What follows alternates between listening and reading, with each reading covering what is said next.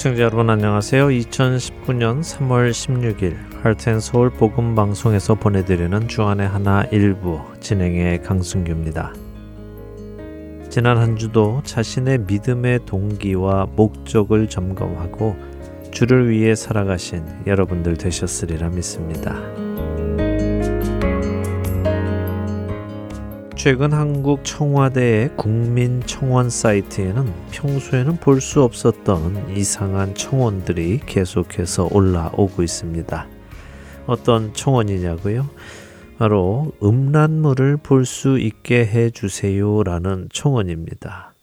이게 무슨 말인가 깜짝 놀라실 분들도 계실 텐데요. 최근 한국 정부는 한국 내 인터넷 서비스 기업들과 손을 잡고 음란물 사이트에 접속하려는 인터넷 사용자들의 접근을 금지시켰습니다. 흔히 성인물, 포르노그라피 혹은 야동이라고 불리는 것들을 모아둔 인터넷 사이트에 사람들이 접근을 할 수 없도록 차단을 실시한 것이지요.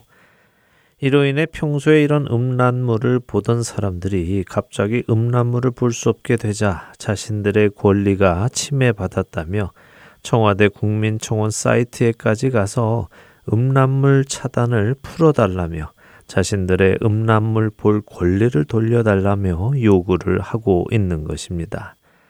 여러분들은 어떻게 생각하십니까? 음란물을 볼 수 있는 권리를 정부가 차단하는 것이 옳다고 생각하십니까? 음란물을 볼 권리를 정부는 허락해 주어야 한다고 생각하시는지요? 첫 찬양 함께 하신 후에 말씀 나누겠습니다.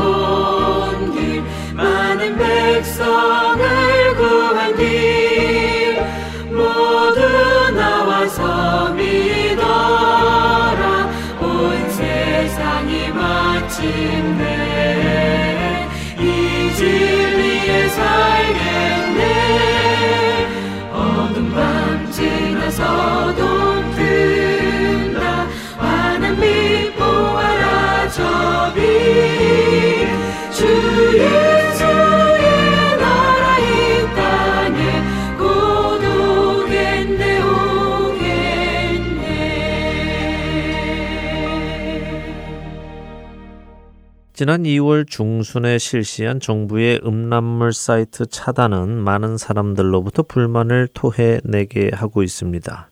정부가 이런 결정을 내리게 된 데에는 먼저는 미성년자들을 촬영한 음란물이나 당사자가 알지 못하는 사이에 찍은 성관계 몰래카메라, 또 연인 사이에 자신들의 성관계를 찍어 놓았다가 헤어지고 나서 상대에게 피해를 입히기 위해 배포한 영상 등 피해자들이 지속적으로 생기고 있고 이러한 음란물이 돌고 돌며 피해자가 극심한 스트레스와 부끄러움에 빠지게 되고 심지어 스스로 목숨을 끊는 일까지 일어나고 있어서 그렇습니다. 이런 불법적인 음란물이 사람들 사이에 돌지 못하도록 접근을 차단한 것이지요. 대부분의 사람들은 그런 불법적인 음란물을 보지 못하게 하는 것에는 찬성을 하는 듯해 보입니다. 그러나 그로 인해 합법적인 음란물까지 보지 못하게 되는 것에는 많은 화들이 나 있는 것 같은데요. 성인이 성인물을 보지 못하게 하는 것은 억압이다. 표현의 자유를 막는 행위다. 독재 정치다까지 이야기를 합니다.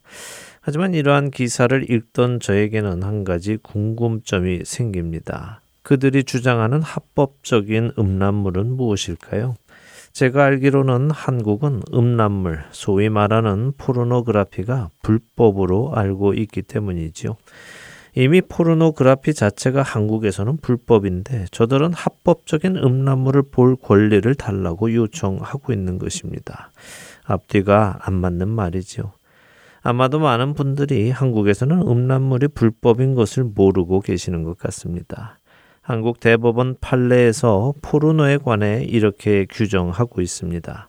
폭력적이고 잔인하며 어두운 분위기 아래 생식기에 얽힌 사건들을 기계적으로 반복 혹은 구성하는 음란물의 일종. 이런 음란물을 유포 판매하는 행위는 정보통신망법 위반이다라고요. 이 판례에 따르면 성기를 노출하고 찍은 반복적인 성행위의 영상 유통은 불법인 것입니다. 그런데 지금 한국인들은 이 불법적인 일을 허락해 달라고 때를 쓰고 있는 것입니다.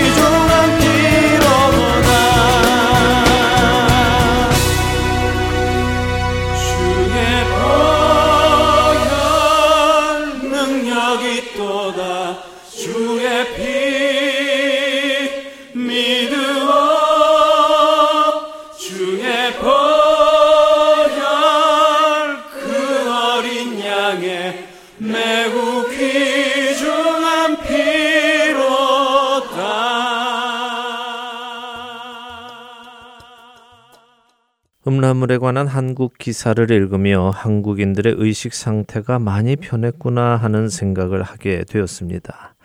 예전에는 포르노를 보는 것을 음지의 일로 생각했었습니다. 그런데 이제는 너무도 당당하게 이것이 자신들의 권리라고까지 말하는 시대가 된 것이지요.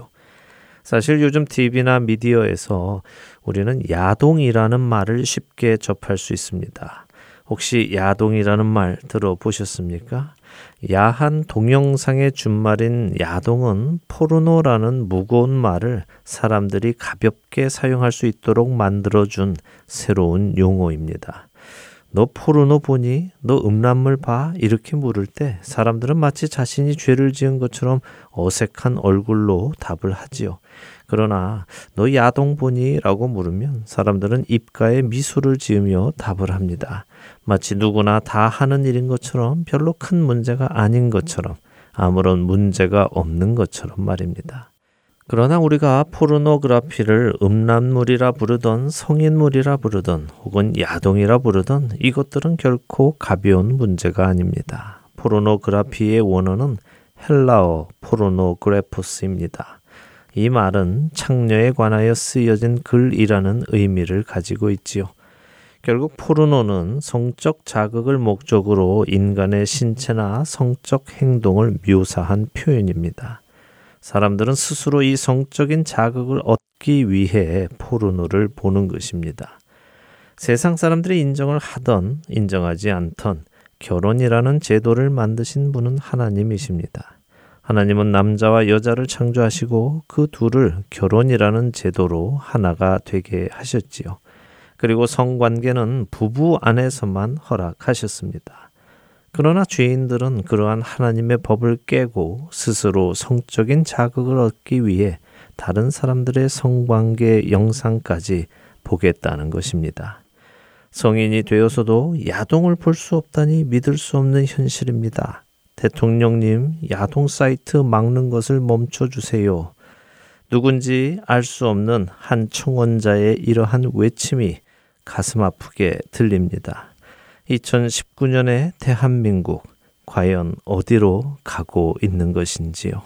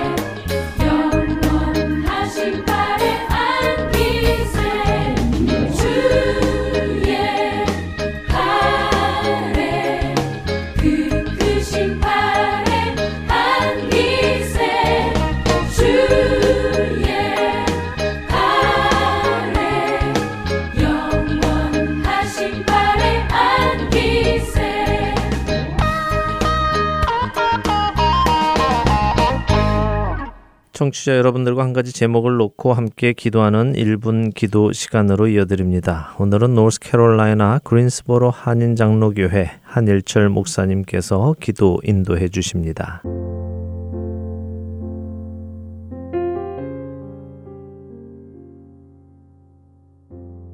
하트앤서울 복음 방송 1분 기도 시간입니다. 저는 노스캐롤라이나 그린스보로 지역에 위치한 그린스보로 한인 장로교를 섬기고 있는 한일철 목사입니다. 오늘은 우리 안에 있는 두려움을 몰아내고 주님 안에서 평강을 얻기 위해 기도하는 시간을 갖기 원합니다. 오늘날 현대인들은 심한 두려움 속에서 살아가고 있습니다.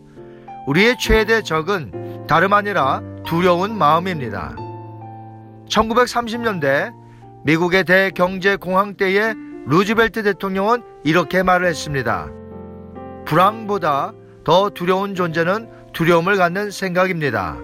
우리가 희망을 이야기한다면 불황은 두렵지 않습니다. 그렇습니다. 두려움이 우리의 최대 적입니다. 사람들은 죽음을 두려워하고 테러를 두려워하고 질병을 두려워합니다.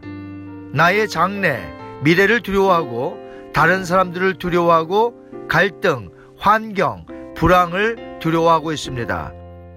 예수님을 믿는 순간부터 나에게 고난이 없어지거나 두려워할 만한 큰 사건이 나타나지 않는 것은 아닙니다.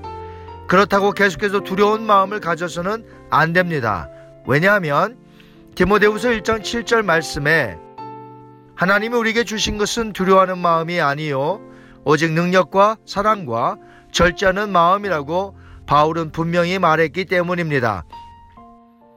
바울은 로마로 가기 전에 죄수의 신분으로 배를 타고 가다가 유라굴로란 완벽한 광풍을 만나 모든 사람들이 심한 두려움에 있을 때에 자기 곁에 나타나신 주님의 말씀을 바울은 담대히 전했습니다. 그 엄청난 광풍을 경험한 후에 로마 감옥에서 쓴 편지가 바로 빌립보서입니다. 아무것도 염려하지 말고 다만 모든 일에 기도와 간구로 너희 구할 것을 감사함으로 하나님께 아뢰라. 그리하면 모든 지각에 뛰어난 하나님의 평강이 그리스도 예수 안에서 너희 마음과 생각을 지키시리라. 바울은 그냥 했던 말이 아니었습니다. 엄청난 광풍 유라굴로를 다 경험하고서 얻은 하나님의 평강으로 로마에 와서 편지를 쓴 것이죠. 이 시간 함께 기도할 때에 우리 안에 있는 두려움을 몰아내고 그리스도의 평강을 누리게 해달라고 다 함께 기도하시겠습니다.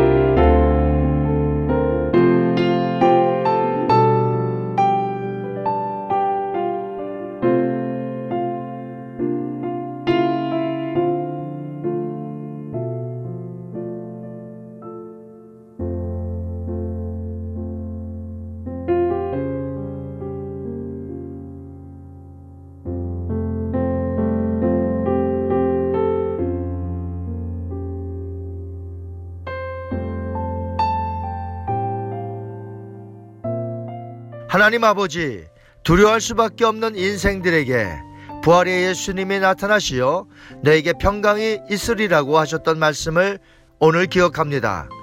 이제부터 복음의 능력, 부활의 능력을 힘입어 우리 마음에 있는 모든 두려움을 몰아내고 평강을 누리며 살기 원합니다.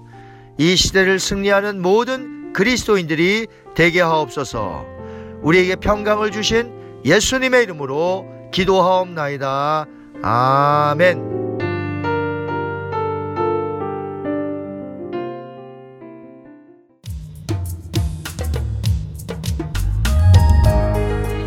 안녕하세요. 자녀들을 위한 방송 주안의 하나 5부에서 데일리 디보셔널을 진행하고 있는 최소영입니다.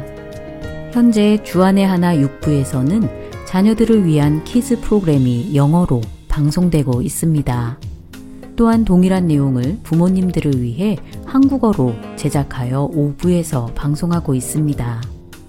부모님이 먼저 들으시고 우리 자녀들을 주 안에서 양육하시는데 도움이 되기를 바랍니다.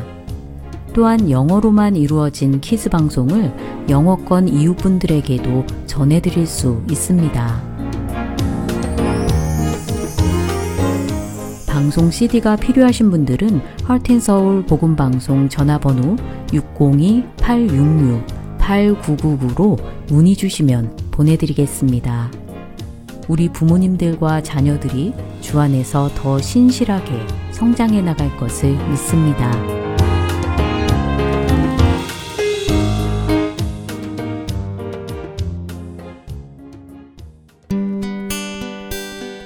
기쁜 소식 사랑으로 땅끝까지 전하는 아랜소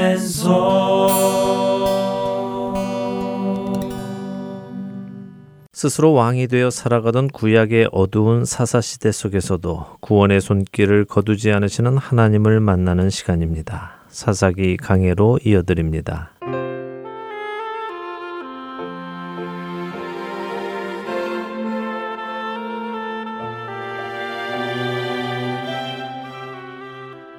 애청자 여러분 안녕하세요. 구약의 사사기를 함께 공부하는 사사기 강의 진행의 민경은입니다. 네, 여러분 안녕하세요. 강승규입니다. 지난 시간까지 여성 사사 드보라의 이야기를 끝맺었습니다. 네. 지금껏 노장의 온니엘, 장애가 있는 에훗, 이방신에게 바쳐진 삼갈, 그리고 여성 드보라까지의 이야기를 보았는데 오늘부터 나눌 기드온은 우리에게 용사로 잘 알려져 있는데요. 기드온도 어떤 상징이 있을까요? 네, 말씀하신 대로 기드온 하면 우리는 기드온과 300 용사라는 표현을 자주 씁니다. 네. 그래서 기드온이 아주 용맹한 사람들을 이끄는 용맹한 장수로 생각을 하지요.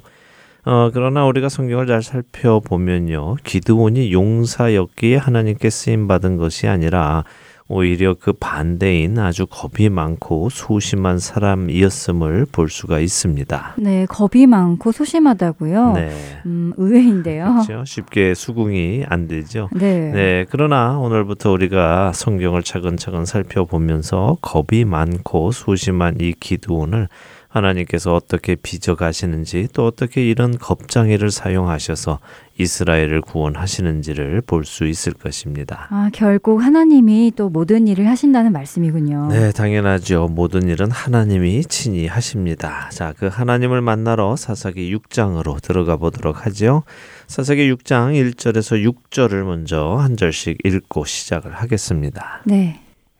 이스라엘 자손이 또 여호와의 목전에 악을 행하였으므로 여호와께서 7년 동안 그들을 미디안의 손에 넘겨주시니 미디안의 손이 이스라엘을 이긴지라. 이스라엘 자손이 미디안으로 말미암아 산에서 웅덩이와 굴과 산성을 자기들을 위하여 만들었으며 이스라엘이 파종한 때면 미디안과 아말렉과 동방 사람들이 치러 올라와서 진을 치고 가사에 이르도록 토지 소산을 멸하여 이스라엘 가운데 먹을 것을 남겨두지 아니하며 양이나 소나 나귀도 남기지 아니하니 이는 그들이 그들의 짐승과 장막을 가지고 올라와 메뚜기 떼같이 많이 들어오니 그 사람과 낙타가 무수함이라 그들이 그 땅에 들어와 멸하려 하니 이스라엘이 미디안으로 말미암아 궁핍함이 심한지라 이에 이스라엘 자손이 여호와께 부르짖었더라. 자, 드보라를 통해 얻은 이스라엘의 평온은 약 40년간 유지되었다고 앞장인 사사기 5장 마지막 절이 말씀하셨습니다. 평온함이 오면 무슨 일이 옵니까? 어, 참 인정하고 싶진 않지만요. 역시나 또다시 이스라엘이 하나님 앞에 악을 행하는군요. 그렇습니다. 인정하고 싶지 않지요. 네. 예. 그러나 사람이 변해가기가 또 쉽지 않은 것 같습니다. 그럼에도 불구하고 하나님은 포기하지 않으시고 또 구원을 위해 먼저 이방 민족을 들어서 징계도 하십니다. 네, 이렇게 보면요. 징계가 나쁜 것이 아니라는 생각이 듭니다. 예, 맞습니다. 우리는 징계가 오면 그것이 나쁜 일이 생긴 것처럼 받아들이는데요. 어, 사실 징계는 하나님의 사랑의 표현입니다. 징 계를 통해서 돌이키게 하시려는 것이 하나님의 목적이시기 때문이죠. 결국 징계를 받는다는 것은 내가 하나님의 택하신 자녀라는 증거이고요. 또한 하나님께서 아직 나를 포기하지 않으셨다는 말씀이기도 합니다. 히브리서 12장 7절은 아들을 징계하지 않는 아버지가 어디 있겠느냐고 하십니다. 징계가 없으면 사생자요 친아들이 아니라고까지 하시지요. 그렇네요. 남의 아들에게 이래라 저래라 간섭하지 않고 징계하지는 않으니까요. 음. 어, 징계란 사랑의 증거라는 것을 우리가 기억해야 하겠습니다. 그렇습니다. 꼭 기억하시는 여러분들 되시기 바랍니다. 자, 이번 이스라엘의 징계는 그리 오래되지는 않았습니다. 7년 동안 미디안의 압제를 받았지요. 어, 미디안은 어떤 민족인지 잘 기억하시지요? 네, 미디안은 몇 주 전 드보라 이야기를 하면서 야엘의 남편 헤벨 이야기 때 나누었지요. 네. 미디안은 아브라함과 그의 후처인 그두라의 후손으로 모세의 처갓집인 민족이라고 하셨어요. 네, 맞습니다. 아브라함의 후손입니다. 이스라엘과 피가 섞인 민족이지요. 이 미디안 족속은 사실 유목민입니다. 이리저리 가축을 몰고 옮겨 다니면서 사는 민족이지요. 이런 유목 민족에게 하나님이 이스라엘을 넘겨주시니까 이스라엘이 산으로 도망하여 웅덩이와 굴과 산성을 만들어 살게 된 것입니다. 자신들의 땅을 버리고 산으로 들어가 살았다는 말씀인가요? 네, 그렇죠. 하나님께서 주신 땅을 버리고 산으로 들어가서 살게 되는 신세가 된 것입니다. 여기서 미디안의 손이 이스라엘을 이긴지라라고 할 때 이기다 하는 단어는 아자즈라는 히브리어로 강하다, 단단하다, 강함을 보여주다 이런 의미를 가지고 있는데요. 이것은 아주 잔인하게 자신들의 힘을 보여주는 의미를 가지고 있습니다. 이런 그들의 잔인함에 눌려서 이스라엘이 산으로 도망쳐 살게 된 것이죠. 그런데 말씀드린 대로 미디안은 유목민입니다. 이들은 한 군데에 정착해서 사는 사람들이 아니죠. 이들은 계속 돌아다닙니다. 양떼가 한 군데에 모여서 풀을 뜯어 먹으면 또 다른 곳으로 가서 먹이고 시간이 지나서 이곳에 다시 풀이 자라면 그때 또 와서 먹이고 하는 사람들이죠.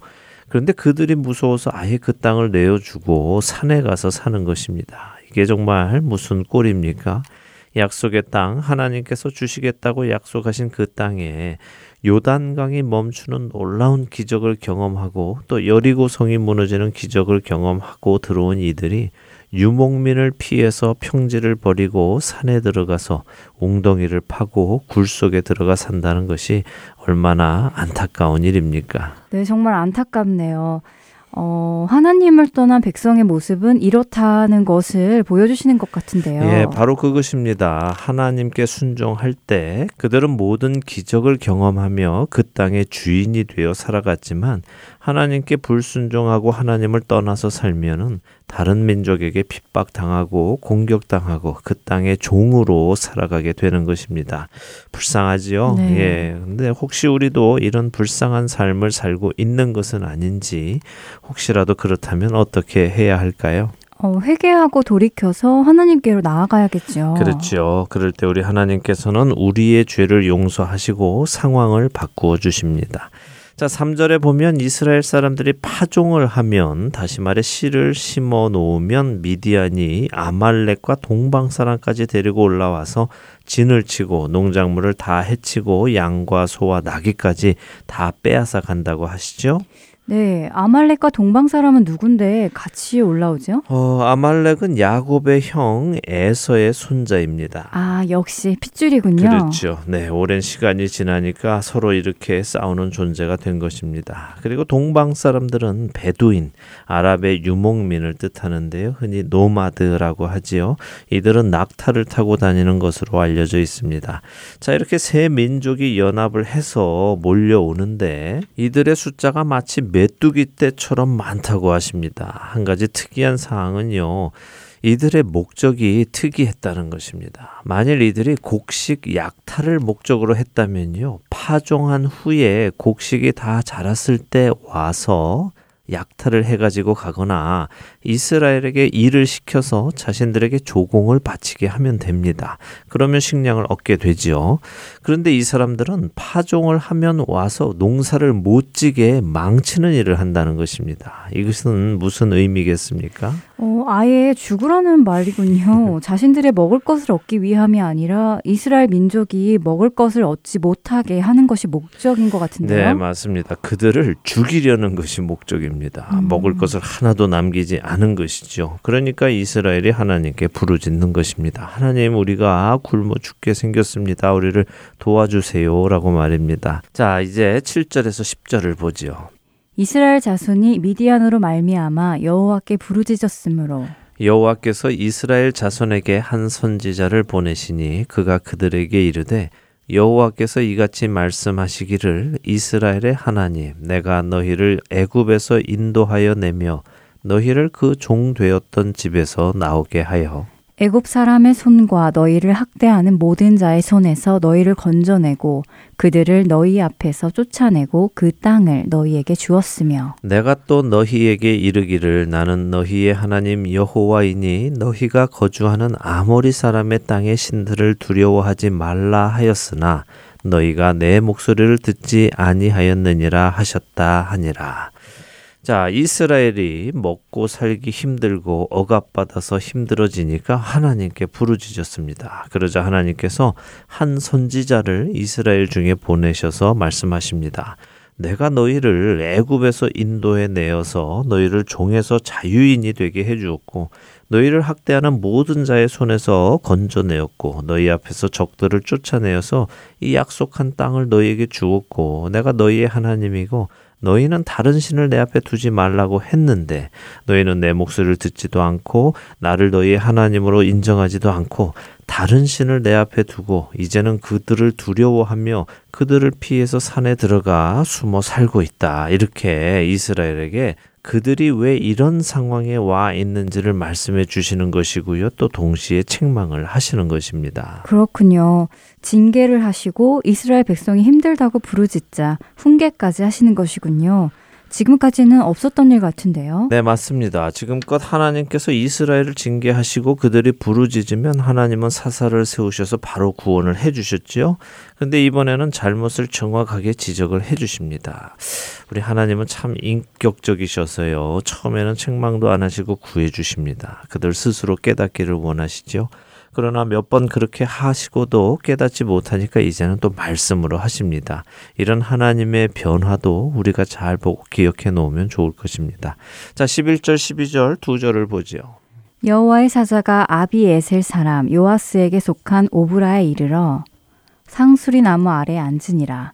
마침 요아스의 아들 기도온이 미디안 사람에게 알리지 아니하려 하여 밀을 포도주 틀에서 타작하더니 여호와의 사자가 기드온에게 나타나 이르되 큰 용사여 여호와께서 너와 함께 계시도다. 하매 네 드디어 기드온의 이름이 등장하네요. 그렇습니다. 이스라엘이 힘들다고 부르짖었습니다. 하나님께서는 그들에게 선지자를 보내셔서 그들의 잘못을 책망하셨습니다. 그리고는 여호와의 사자를 보내셔서 사사를 세우시지요 이번에는 지금껏까지의 모습과는 달리 사사를 세우시는 장면을 상세하게 설명을 해 주십니다. 음, 그렇네요. 그동안은 여호와의 영이 누구에게 임하셔서 그가 일어나 사사가 되었다. 어, 이런 식으로 간단하게 하셨는데 이번에는 그 사사를 찾아오시는 장면부터 설명을 자세히 하기 시작하시네요. 네, 그 이유는 이번에 세워지는 사사 기드온이 가지고 있는 성격을 알려주시기 위함인데요.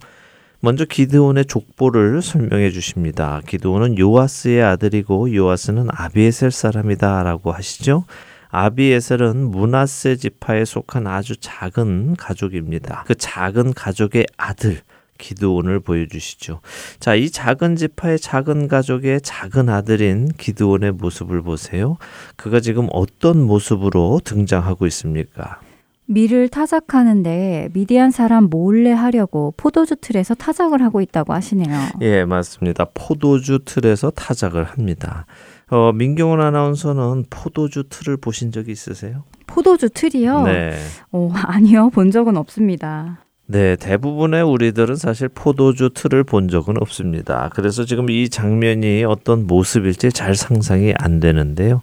어, 대부분 사람들은 포도주 틀 하면 나무로 만들어 놓은 둥그런 욕조 같은 것을 상상합니다. 그런 것은 상상해 보셨죠? 네. 예, 커다란 나무 통 안에 포도를 넣고 사람들이 들어가서 짓 누르거나 기구를 이용해서 집을 짜는 것을 상상을 하지요.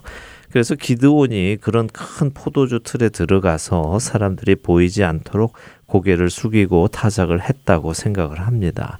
그런데 이스라엘의 포도주 틀은 그렇게 따로 만든 틀이 아니라요. 땅이나 돌을 이용해서 계단식으로 만들어 놓았습니다. 어, 땅이나 돌을 이용해서 계단식으로 만들었다고요? 네.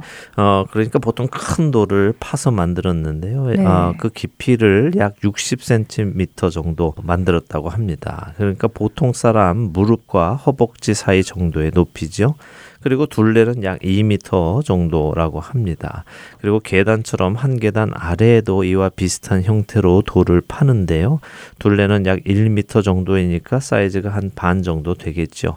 그러니까 윗칸에 포도를 많이 놓고요. 사람들이 올라가서 밟으면 그 즙이 흘러나와서 다음 칸인 아래 칸으로 즙만 흘러내려가게 되는 것입니다. 와, 정말 지혜로운 방법이군요. 포도는 들어가지 않고 즙만 흘러서 들어가도록 그렇게 만든 것이군요. 네, 그렇습니다. 자, 이제 이런 포도주 틀을 머리에 그림을 그리시면서 이 안에서 미를 타작하는 기도원을 한번 상상해 보세요.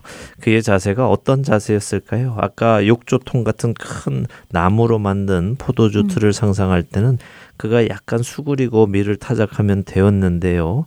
지금 이 60cm도 안 되는 포도주 틀에서는 약간 수그리고 미를 타작하면 사람들의 눈에 띄일까요? 안 띄일까요? 어, 당연히 다른 사람들의 눈에 띄겠죠. 그렇다면 지금 기도는 이 포도주 틀에 아주 바짝 엎드려서 미를 타작하고 있는 것인가요? 60cm 틀 안에서 보이지 않으려면 엎드리는 수밖에 없을 것 같은데요. 아니면 쪼그리고 앉아서 하던가요? 예, 맞습니다. 쪼그리고 앉든가 아니면 납작 엎드려서 하는 수밖에 없지요. 자, 그런 모습이 어떤 모습입니까? 남자다운 모습입니까? 용감한 장수의 모습인가요? 아니요. 어, 뭐랄까요. 어, 남자로서는 좀 비참한 모습 혹은 비굴한 모습 이런 모습으로 보이네요. 네, 비굴한 모습이죠. 어, 지금 이 지역에는 먹을 것이 없다고 하셨습니다. 네. 그런데 기드온에게 먹을 것이 생겼어요. 음. 그가 어디에서 구했든지 어쨌든 그것을 먹으려고 준비를 하고 있는데 사람들이 볼 수 있게 했다가는 미디어한 사람들이 와서 또 빼앗아 갈지 모르니까 그는 이 틀 속에 들어가서 웅크리고 앉아서 조마조마하며 조심조심 밀을 털고 있는 것입니다. 멋지게 들고 타작하는 것이 아니라 조금씩 손으로 터는 것이죠. 먹고 살겠다고 비참한 모습으로 아주 비굴한 모습으로 숨어서 이러고 있는 것입니다. 바로 이런 때에 여호와의 사자가 나타나서는 그를 부릅니다. 뭐라고 부르십니까? 큰 용사여 여호와께서 너와 함께 계시도다라고 하시네요. 예, 그렇습니다. 그런데 이게 맞는 그림인가요? 기드온이 큰 용사입니까, 지금? 어, 그러게요. 너무도 안 어울리는 모습입니다. 큰 용사라고 하기보다는 오히려 어이, 이 쫓아난 남자야 라고 하는 게 더 어울릴 것 같은데요. 네, 그렇죠. 예, 한국어 사전에 보면요. 보잘 것 없고 변변치 못한 사람을 보고 찌질하다라고 부른다고 되어 있습니다. 지금 이 기드온의 모습이 쪼잔하고 찌질한 모습이죠. 네, 어쩌면 기도원이 자신을 부르는 것인지도 몰랐을 수도 있을 것 같아요. 네, 그랬을지도 모르죠. 네. 자신은 상상도 못할 호칭이었을지도 모릅니다. 어, 그러나 하나님의 사자는 지금의 기드온 의 모습을 보고 그렇게 부르는 것은 아닙니다. 그가 앞으로 어떤 사람이 될 것인지 하나님께서 그를 어떤 사람으로 만드실 것인지를 알기 때문에 미리 부르는 것이죠. 아, 그렇군요. 지금 기도원의 모습이 아니라 앞으로 변할 기도원의 모습. 앞으로 하나님이 완성하실 그의 모습으로 부르시는 것이군요. 그렇습니다. 이것은 우리도 마찬가지입니다. 구원받기 전에 우리의 모습, 구원받고도 거룩한 모습으로 살아가지 못하는 우리의 모습. 그러나 그런 우리의 모습에도 불구하고 하나님께서는 우리를 의롭다고 불러주시고요. 우리를 하나님의 자녀라고 불러주시지요. 우리의 지금 당장의 모습 때문이 아니라요. 우리를 그렇게 만들어 가실 하나님의 자신감 때문에 그렇습니다. 어쨌든 지금 기드온의 모습은 큰 용사는 아닙니다. 지금 기드온은 겨우 먹고 살 밀을 얻어서 아주 찌질한 모습으로 그 밀을 털고 있습니다. 그런 그에게 여호와의 사자는 여호와께서 너와 함께 계신다라고 말씀하십니다. 네, 어쩌면 기도원의 입장에서는 와닿지 않는 말이었겠어요. 맞습니다. 와닿지 않지요. 그래서 기도원이 답을 하는데요. 13절을 한번 읽어 주세요. 기도원이 그에게 대답하되 오 나의 주여 여호와께서 우리와 함께 계시면 어찌하여 이 모든 일이 우리에게 일어났나이까?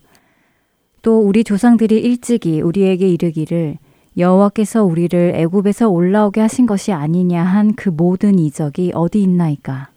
이제 여호와께서 우리를 버리사 미디안의 손에 우리를 넘겨 주셨나이다 하니. 네. 아, 그렇네요. 기도원이 하나님이 우리와 함께 계시면 어떻게 이런 일이 일어났느냐고 불평을 하네요. 예, 그렇죠. 참 희한한 것이요. 사람들은 어떤 안 좋은 일이 생기면 남을 탓한다는 것입니다. 음. 지금 기도원의 말도 그렇죠. 하나님은 선지자를 보내셔서 이스라엘의 잘못을 책망하셨습니다. 그런데 기드온은 하나님을 책망합니다. 하나님이 우리와 함께 계시면 어떻게 이런 일이 일어나느냐 하는 것이죠. 하나님이 우리 조상들은 여러 가지 기적을 통해서 구원해 주셨는데 우리는 뭐냐 하는 것입니다. 어떻게 이렇게 미디언에게 아말렉에게 또 동방 사람들에게 고통을 당해서 먹고 살기도 힘들게 하실 수 있느냐는 것이죠.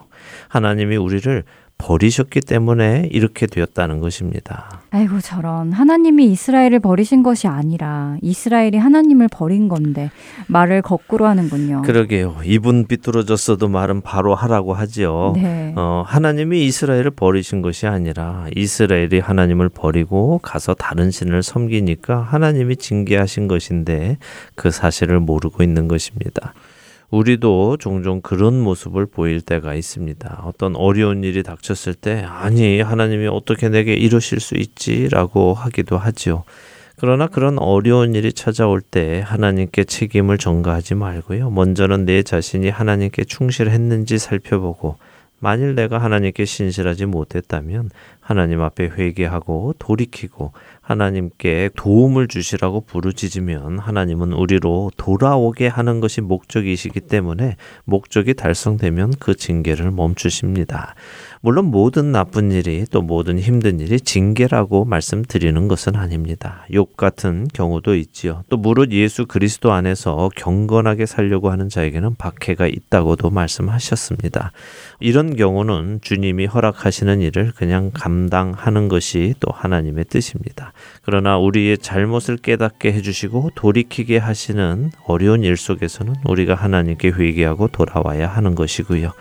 자, 기드온의 이야기 다음 시간에 계속해서 보도록 하겠습니다. 네, 한 주간도 주 안에서 각자의 신앙을 돌아보는 우리가 되기를 바라면서요. 사사기 강해 여기에서 마치겠습니다. 저희는 다음 주에 뵙겠습니다. 안녕히 계세요. 안녕히 계십시오.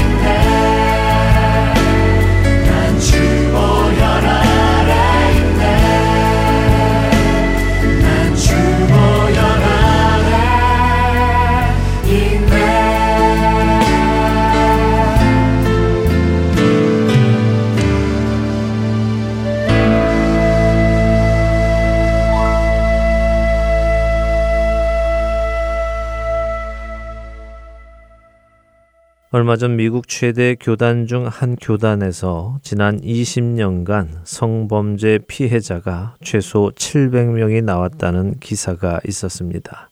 가해자는 목사와 사역자들로 약 380명이었지요. 이중 220명은 유죄 판결을 받았습니다. 이 중에는 아동 포르노 소지 또한 아동 성폭력까지 포함이 되어 있었습니다.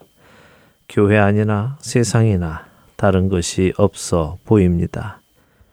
하나님의 뜻은 이것이니 너희의 거룩함이라 곧 음란을 버리고 각각 거룩함과 존귀함으로 자기의 아내 대할 줄을 알고 하나님을 모르는 이방인과 같이 세욕을 따르지 말고 이 일의 분수를 넘어서 형제를 해하지 말라.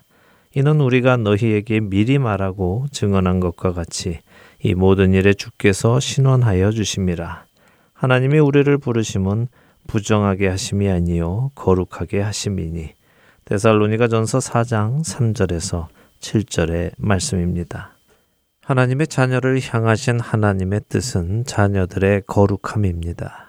거룩함이란 음란하지 않은 것이며 하나님을 모르는 자들처럼 세욕을 따르지 않는 것이라고 말씀하고 계십니다.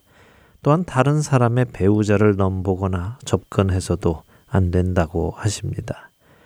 여기서 음란이 바로 헬라어 포르네이아로 포르노그라피의 어근입니다.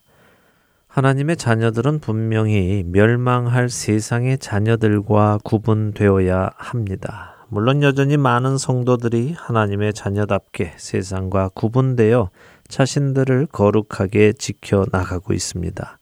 그러나 한편에서는 세상에 이러한 영향을 받아 무너져 가고 있는 성도들도 분명히 있는 것이 사실입니다. 사랑하는 할텐 서울 복음 방송 애청자 여러분. 여러분은 여러분이 누구라고 생각하십니까? 세상과 천국 중간 어디쯤에 끼어 있는 사람들이라고 생각하십니까? 여러분이 부름 받으셨다면 또한 여러분이 부름 받아 세상에서 나오셨다면 여러분은 세상과 구분되어 살아가야 합니다. 그렇지 않으면 여러분은 하나님의 자녀가 아닙니다. 세상의 유혹에 여러분의 영혼의 문을 열어주지 마십시오. 아무리 세상이 죄가 더 이상 죄가 아니고 합법이라 하더라도 거기에 동요되지 마시기 바랍니다. 아담과 하와는 결코 죽지 않을 것이라는 뱀의 말을 듣고 동요되어 하나님께서 먹으면 반드시 죽을 것이라고 경고하셨던 선악을 알게 하는 나무의 열매를 따 먹음으로 죽음을 맞이하게 되었습니다. 그리고 온 인류에게 그 죽음을 전해 주었습니다. 그러나 그렇게 죽음 속에 있는 우리를 예수 그리스도께서 십자가를 통하여 새 생명을 주셨습니다.